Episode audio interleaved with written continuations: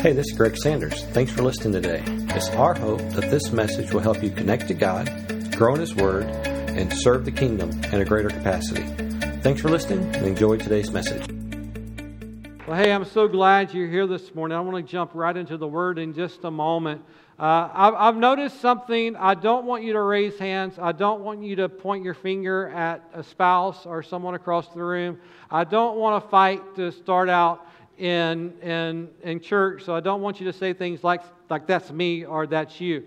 But I've discovered when I talk to most married couples that in every home of a married couple, usually there's one person who considers themselves to be the neat freak, and the other one who considers themselves to be less than the neat freak.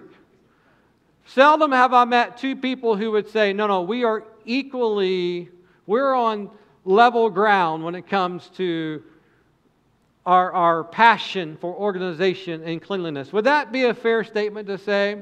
I'm not asking you to identify which one you are. Now, I will tell you, I will air my laundry. In our relationship in my house, my wife is the neat freak. She is. But I like things, I like things clean too. The problem is, on a scale of one to ten, one being a, you know, where the pigs live, and ten being like super clean, eat off the floor, my wife likes for our house to be close to a ten. I am satisfied if the cleanliness of our house is like a seven point five. And so, do you understand where a little bit of, of, of tension can come? Because anytime our house is less than a ten, she feels tension. She thinks something needs to be done.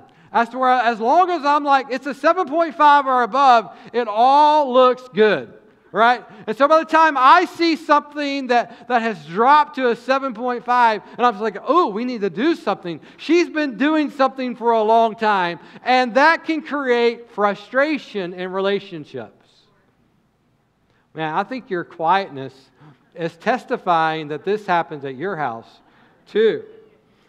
But if you want to see both she and I go into overdrive, if you want to see us get on the same page, there's a statement that will get us on the same page.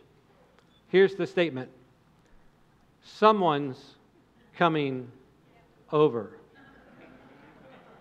And now all of a sudden what was good enough for the last, you know, three days or three weeks or three months or three years perhaps, what was good enough for me suddenly isn't good enough. All of a sudden I began to be keenly aware of things that were sitting on the floor that have maybe been there on, on my part of the bed or whatever, maybe for weeks, that didn't bother me but they bothered her, and maybe she's told me ten times to pick them up, that all of a sudden I realized that maybe I should pick that up. And it's all because I'm preparing for something or someone. This morning, I want to talk to you about how to prepare for something, how to prepare for someone, and it's perhaps the most crucial preparation any of us can make. This morning, I want to talk to you about preparing for the coming of Jesus.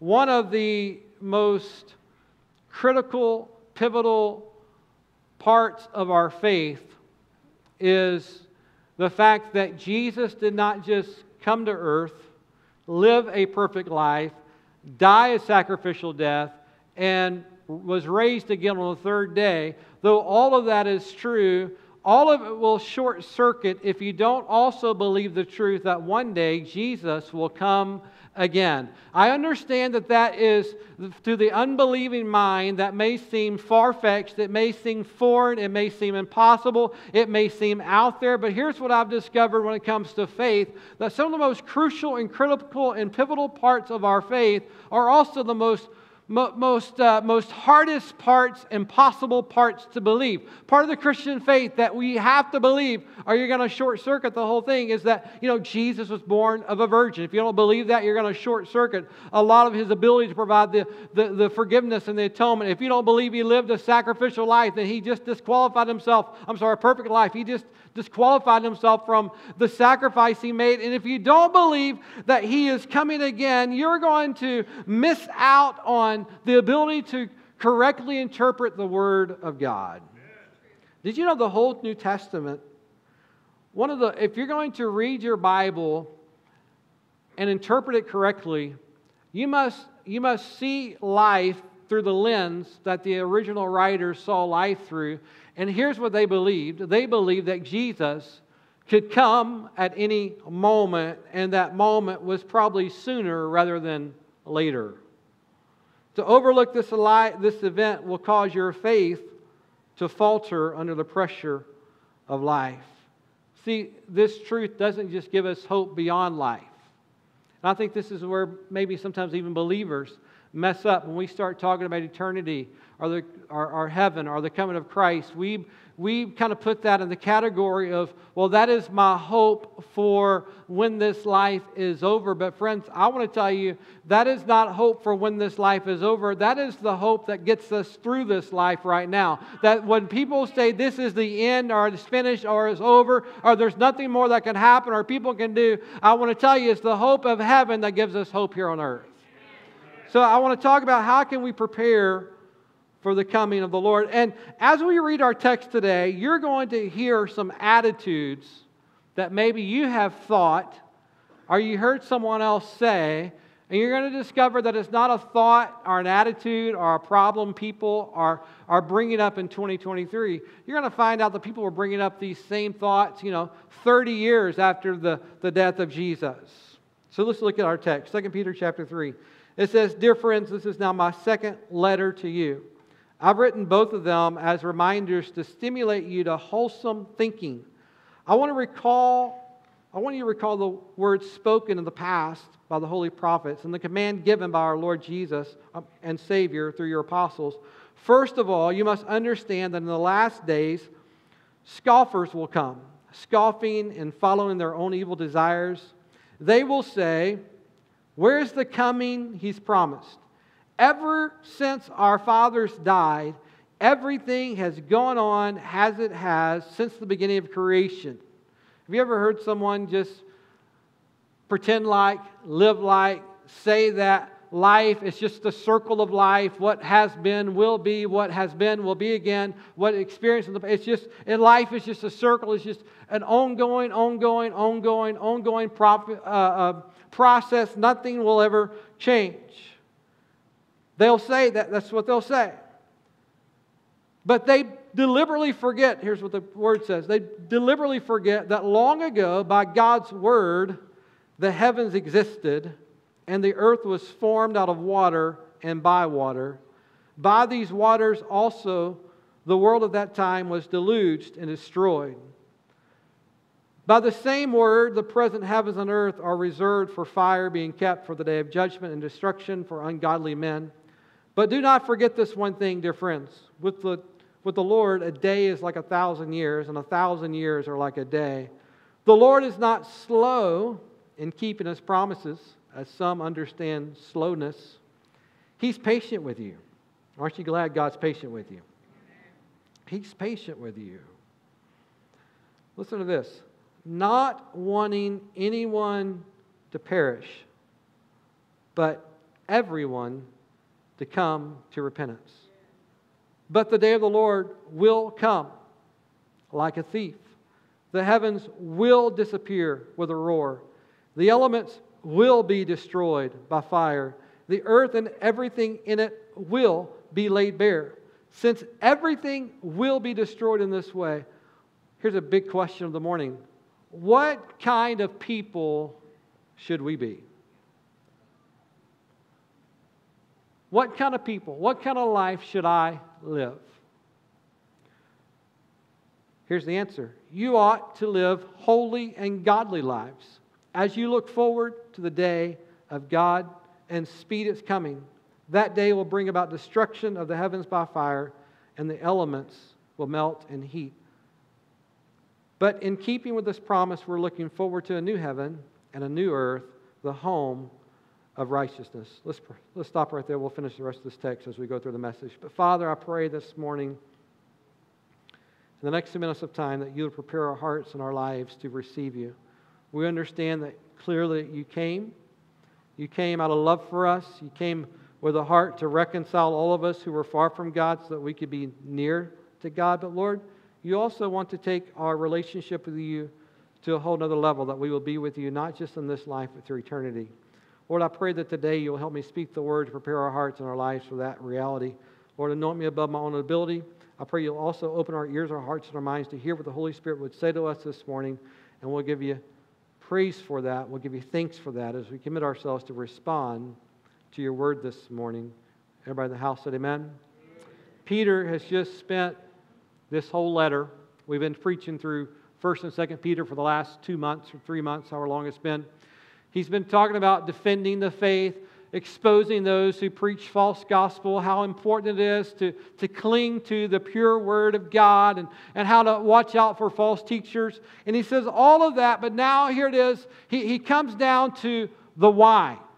Why has he been so adamant about not allowing substitutes? Why has he been so adamant about sticking to the Word of God? Why has he been so adamant about, about opposing those who would dilute the Word of God or, or, or take the Word of God and lead you off course? Here's why. He says, I've been telling you all of those things because one day we will all stand before the Lord. Right?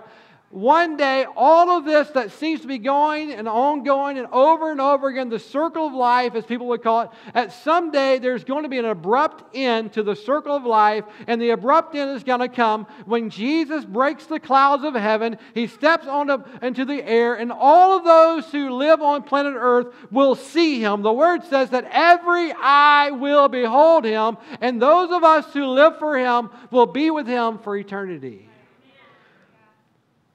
But if we spend so much time preparing for when our friends or neighbors or strangers come to our house, how much more should we prepare for this great event of the church?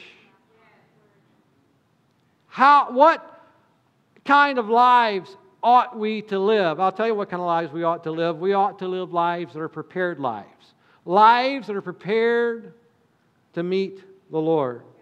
Well, Pastor, how do I live that kind of life? That's the question I want to answer this morning. The first thing we got to talk about, and Peter's mentioned this over and over again. I've mentioned this in multiple messages, and I hate to be redundant, but when the Word repeats it, I'm going to repeat it, all right? Here's the first thing, is you have to decide that I'm not going to be distracted or defeated or deceived by scoffers. What is the definition of a scoffer? That's not a word I use every day. But a scoffer is simply a person who makes fun of someone else's religious beliefs in the hopes of getting them to abandon them. I'm sure some of these teenagers have ran into some scoffers at school. Right? I'm sure many of you adults have ran into some scoffers at work. I'll never forget, I think I've told the story before. The, the first time someone ever... ever used a, a profanity to define me was based on my faith. I was trying to share my faith with someone, and someone called me a religious, and I'll let you fill in the blank because uh, I can't say it in this room, but but uh, but but they were they were a scoffer. They were trying to diffuse and, and and minimize their responsibility to hear the gospel I was sharing with them, and so they scoffed at me. I'm sure some of you have had people scoff at you, but but the Word says they come trying to encourage you to ditch your faith, ditch your commitment to God, ditch your commitment to the things of God, and they tell you if you'll ditch what you call a commitment to the Lord, then you can enjoy something better. The problem is they never deliver the better, right? You know, in the book of Genesis, the enemy came to Eve sort of scoffing. You can almost hear a little bit of chuckle in the enemy's voice when he tempts Eve to take a bite of that forbidden fruit. And Eve rightfully says, hey, I, I can't do this, for the day I take of this, uh, you know, we'll die. And you can almost hear a chuckle when the, when the serpent says, oh, you're sure, surely you're not going to die. For in that moment that you eat it, you'll be like the Lord. He begins to scoff at her, hoping she will abandon, abandon the word of the Lord. In Second Chronicles chapter thirty-two, verse number fifteen, the armies of the enemy surrounded the people of God. And this is what they said in the ears of, of all the people when they wanted to override this city. Hezekiah was challenging the people to believe in God, to trust in Him. But the opposing army said this: "Don't let Hezekiah deceive you and mislead you like this. Don't believe him, for no good, no God of any nation has been able to deliver His people out of the hand of my predecessors. How much less will your God deliver you?" Here's what I'm saying this morning. Scoffers will always come to get you to, to, to abandon or doubt your faith. See, the Word of God, we know the Word comes by what? Hearing the Word of God. I've often said that, I've often heard people say that just as faith comes by hearing the Word of God, faith often departs by hearing the Word of people or the hear, hearing the Word of man. So, so the enemy will try to get you to doubt your faith by getting you to embrace the word of people. And look at, listen to what Second Peter chapter three, five says. It says, "Scoffers deliberately forget," or you might say they conven- conveniently forget what God has done in His past and what He's done in our lives to prove who He is, to prove that He always keeps His word. Scoffers always try to provide doubt. I wonder how many scoffers each of us have in our lives today. I can tell you, I've, I've got a few. You've got a few. If you're on social media, you've got a few, right? They're everywhere. Most of our, our news outlets today are scoffers. Many of the textbooks that are being shipped to our school system across the world today, they're scoffing at the things of God. They're scoffing at the people of God. They're scoffing at the faith, uh, faith in Jesus Christ. They're trying to, to cause doubt to your faith every single day. And my word to you this morning is this, church: if we're going to be ready for the Lord's coming, we must learn to not be distracted or deceived when scoffers come, because, friends, they're coming. Right? They're here. They were there in Peter's day, and they've never left the building. Number two, we have to remember, if we're going to be ready, we have to remember that time is working for us and not against us. Do you ever feel like your life is being lived just trying to beat the clock? Like, you ever feel like you just live under a perpetual deadline?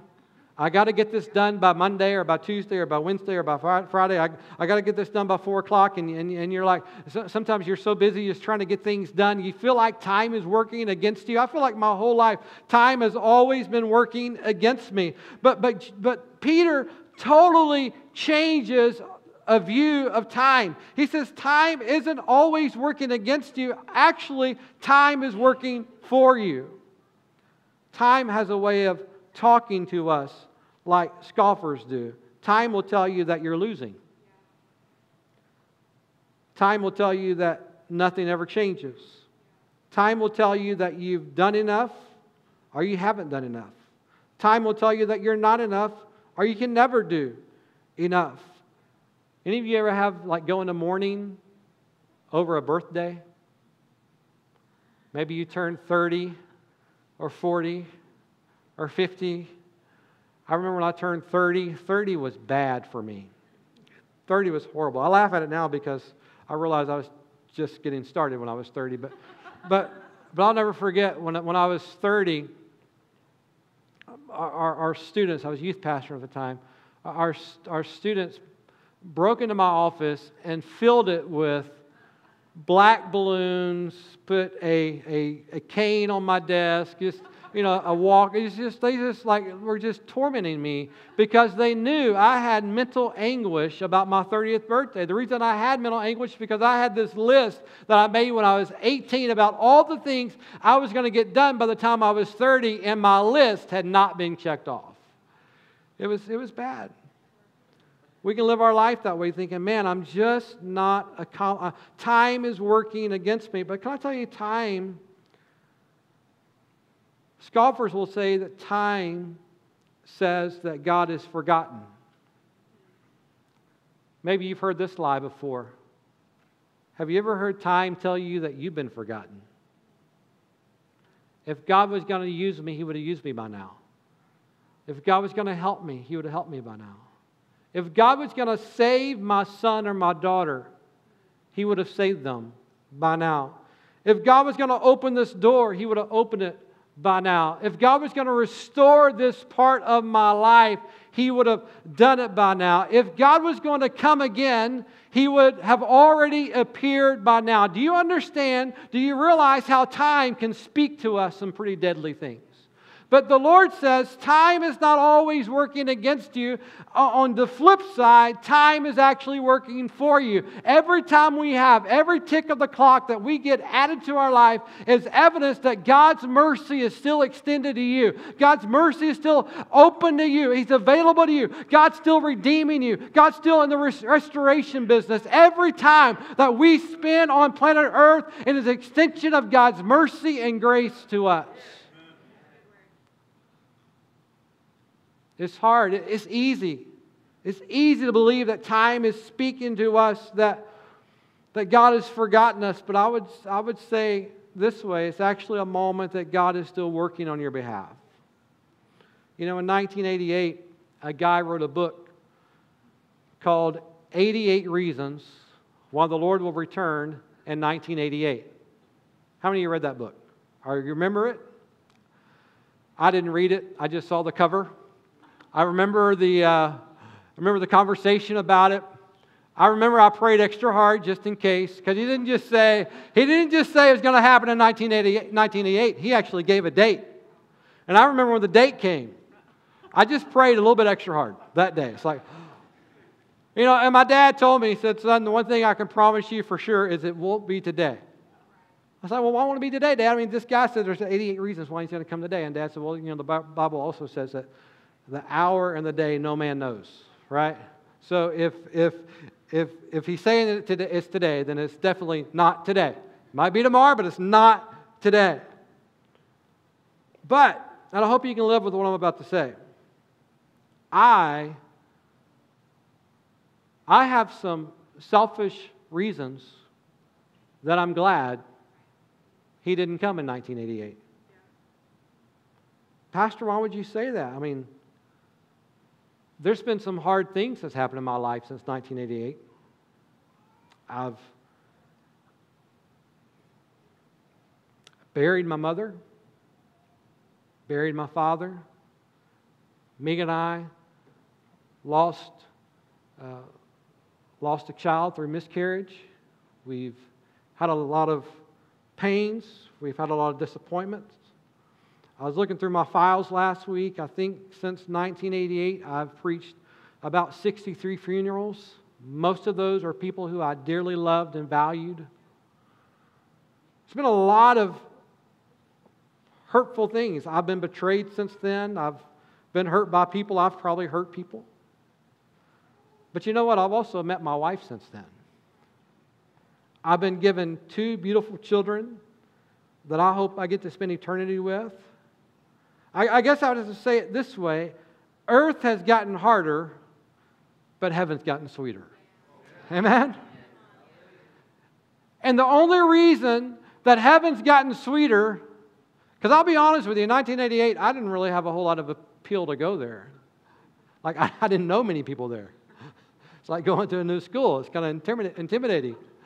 But now, heaven is sweetie, sweeter, even though earth gets a little bit harder, and I have to understand that every day I live on, on planet Earth is not a day that God has forgotten me, but it's another day that God is working for me so that heaven keeps getting sweeter and sweeter. My reward keeps getting greater and greater, and His faithfulness keeps, keeps showing up more and more as I live for Him. So it changes the way we see time. Every day on earth is evidence that God wishes none would perish, but all would come to repentance. Time is evidence that God is reaching out to you and drawing you and drawing me. If you're far from God this morning, can I tell you, the fact that you have breath in your lungs and your clock is still ticking and you can still read it is evidence that God's heart for you has not changed. He loves you. I was on Facebook this past week, and a friend of mine had this on his his uh, on his feed. He said the most important role of every parent is to prepare their children to stand before God. And I read that, and, and I, you know, for those of you who are new to our church, we've got a, a five-year-old and an eight-year-old, kindergartner and a third grader, and we've had a lot of conversations. Hey, let's make sure we're preparing them for college. Let's make sure we're preparing them for for uh, for life, making sure they're preparing them for whatever the next thing is. But the greatest preparation we can make is making sure that we're preparing our loved ones for the fact that we will all stand before the Lord. My kid may or may not go to college, but they will stand before the Lord. My daughter may or may not have a career as a whatever she wants to, but she will stand before the Lord. She may have sixteen years, she may have sixty-five years. It doesn't matter. The one thing that is certain in this life is she will stand before the Lord. So I can't view time as a curse. I have to view it as an opportunity to do the most I can with those that I can while God has given me this day. So time may seem like it's working against me, but it's actually a gift for me to work for Him. Thirdly, I have to embrace the certainty of His coming. I don't know if I, I tried to emphasize, while I was reading our scripture a few minutes ago, I tried to emphasize how many times the word will came up in that scripture. Did you pick up on that? The Lord will come like a thief in the night. The heavens and the earth will disappear with a roar. The elements will be destroyed. Not might, maybe. No, no. Over and over again, the writer, under the inspiration of the Holy Spirit, uses this phrase, will, certainty. We went shopping yesterday, me and the kids and Megan. We went in the store, and the store was decorated for fall. Fall! Wasn't the fourth of July like this week? And they've got twenty-foot inflatable pumpkins for sale. And my girls were laughing. They were like, why are they? This is crazy. It's summertime. You know why they're doing that? Because they're certain fall is coming. They're doing things that right now makes no sense to me. But they're doing it. They're preparing because they're certain that fall is coming. When we embrace the certainty of His coming, we will start making preparations that other people may not understand. They may mock. They may say that's unnecessary. But we're doing it because we understand we're all going to stand before the Lord. That Jesus might, it's not that He might come, it's certain He's coming. I started to title this message, uh, Ready or Not, Here I Come. Because that's kind of a picture of the second coming of the Lord. It's ready or not. He's coming. Me and my kids, they love to play hide and go seek. And how many know when you're done counting, the phrase you're supposed to say before you go looking is what? Ready or not. Here I come. Can I tell you, the Lord has already given us the instruction that He is coming. He's already said, they're ready or not, I'm coming. It would be easy to say, well, Pastor, if every day I'm alive is an extension of God's grace, an extension of His mercy, if every day that I live is an opportunity for, for me to know Him better and for more and more people to be welcomed to the kingdom, if, if it's true that the kingdom of God is expanding every day and there's more mercy being extended, why would He ever come? Why would, why would there ever be an end? Well, we get that answer in Matthew chapter twenty-four, verse number fourteen. Jesus said, and this gospel will be preached in the whole world as a testimony to all nations, and then the end, look at that, will come. Did you know there's a, there's a, there's a date on God's calendar when He's coming? Anyone in the room like math? Any math nerds in the room? I don't know if they make pills to fix that or not, but but, but I'll never forget when I was in school. Do you remember word problems? Word problems? The reason I hated the A C T was because it was crammed, packed full of word. I kind of I kind of like math, but I hate word problems. And word problems, if you don't know what I'm talking about, they're, they're kind of like this. If a train is traveling fifty miles an hour, and he leaves the station at eight a m, and it stops for five minutes twice to pick up passengers, what time will it arrive at its destination eighty miles away? When I read that question, two things pop in my head. Number one, I know I can figure it out. Number two, I don't want to.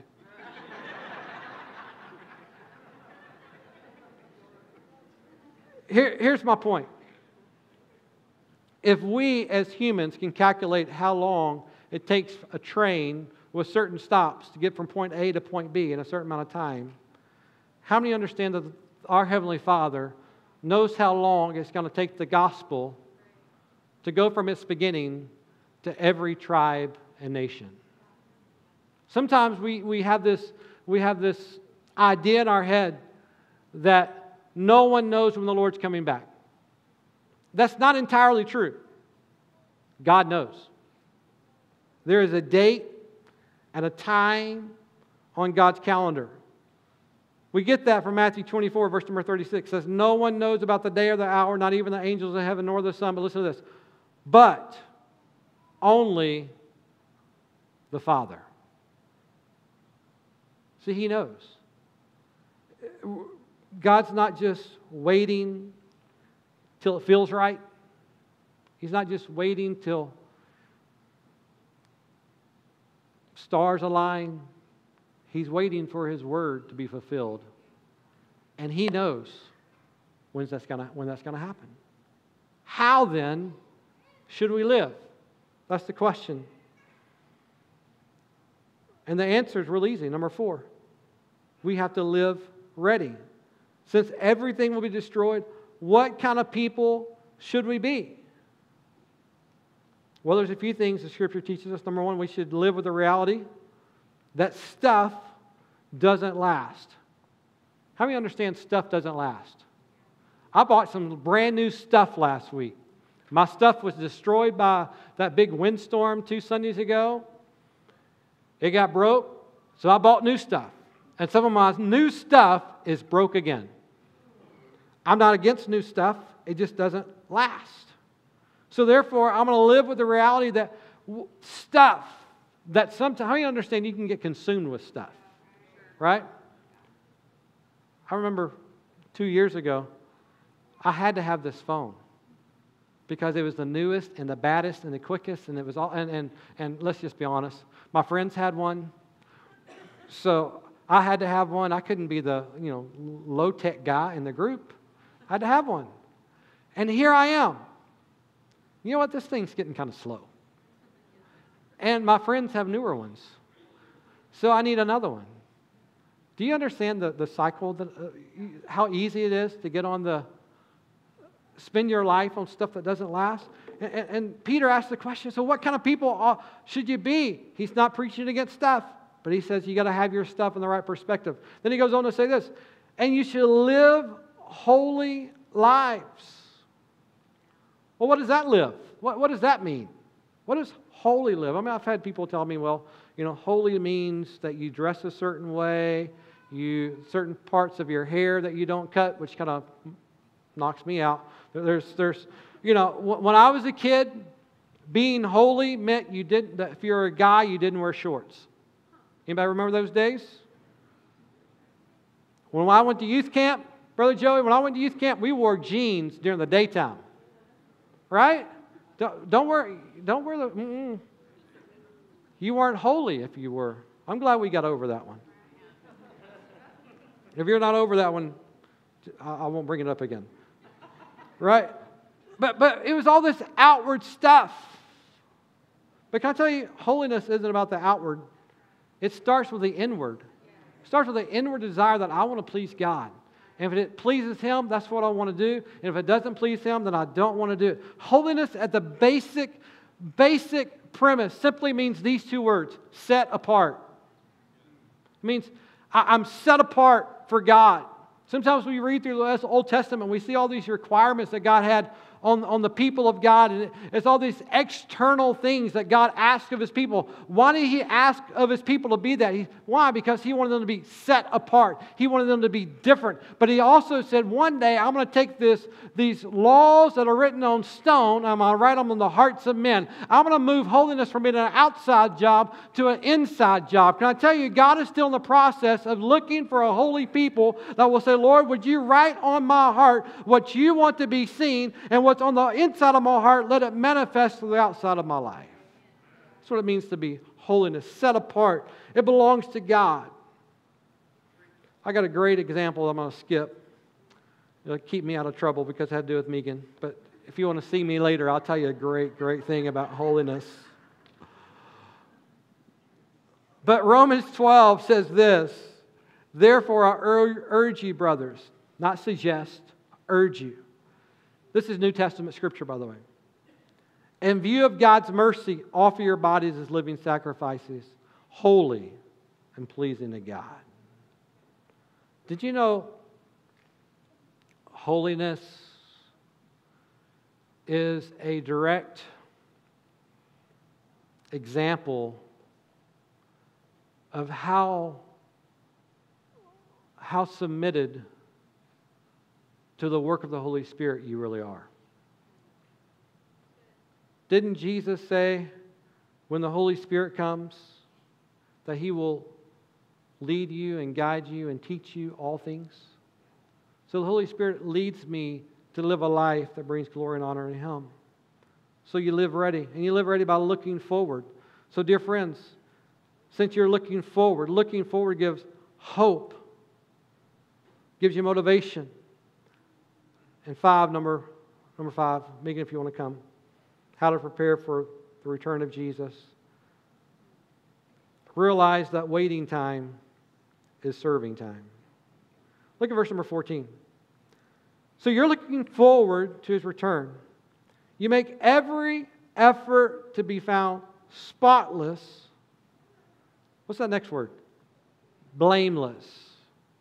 Sometimes if we're not careful, we think that spotless and blameless are the same things, but they're totally not. Spotless means this, I've kept myself clean. I've allowed God to purify me, cleanse me, so I'm in the eyes of God. I'm, I'm clean before Him. I'm not touching what He says not to touch.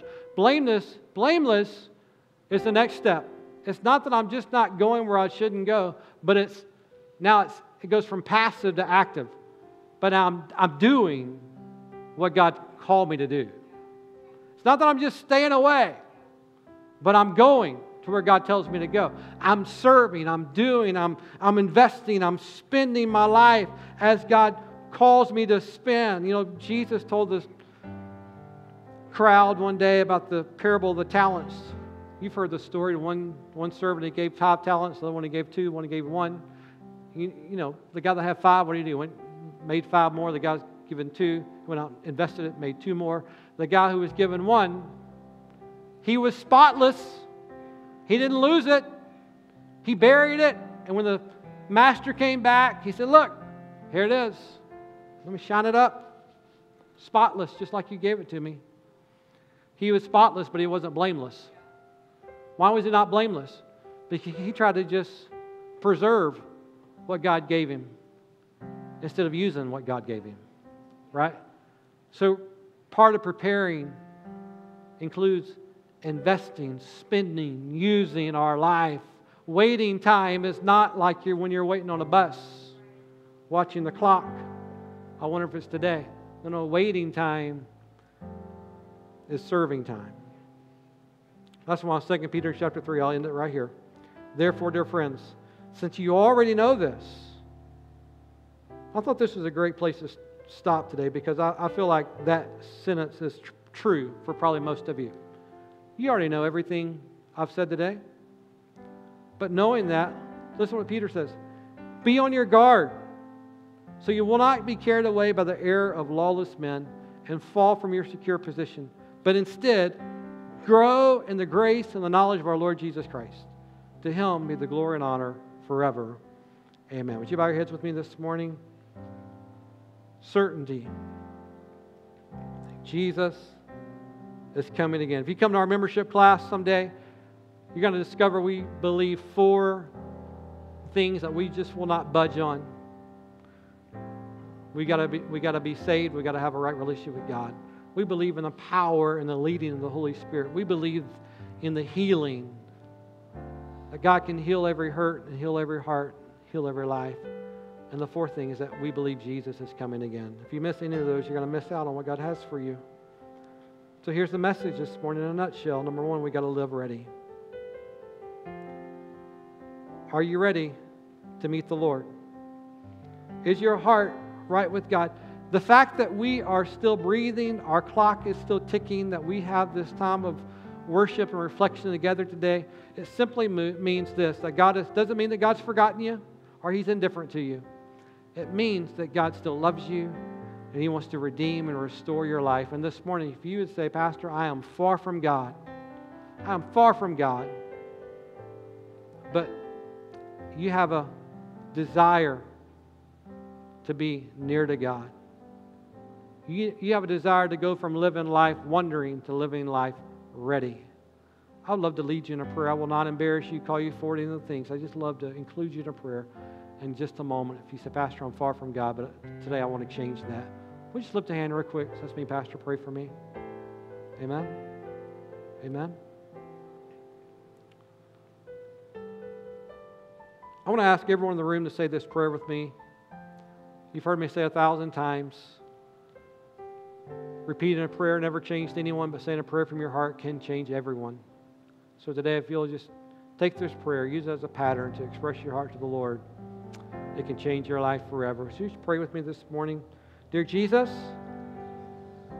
thank you for speaking to me today. I understand that the desire I have to serve you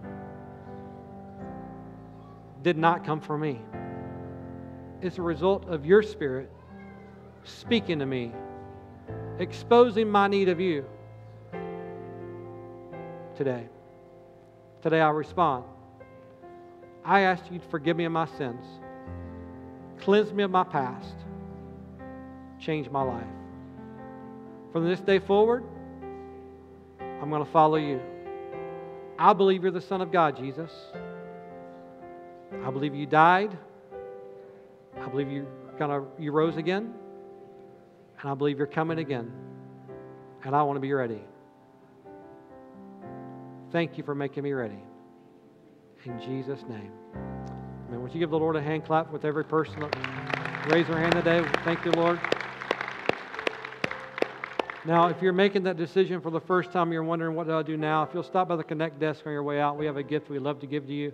Simply, what do I do now that I'm a Christ follower? But the rest of us, hey, I want to speak to you this morning. Hold tight to things that are eternal. Hold loosely to things that are temporary. And don't get those confused. And remember that every day we have is an opportunity for us to serve God. So, Father, bless the people today. Lord, bless them, keep them, let your face shine upon them, give them peace, give them joy, give them strength, both now and forever, in Jesus' name. Amen. Should you give the Lord a hand clap for His word today? And God bless you. We love you. Hello, this is Greg Sanders, pastor of the Assembly here in Cabot. I want to say thanks for listening today. If you are ever in the Cabot area, we'd love to have you join us for a service. For service times, check out our webpage at the assembly cabot dot com. Thanks again for listening. We hope you have a great day, and God bless.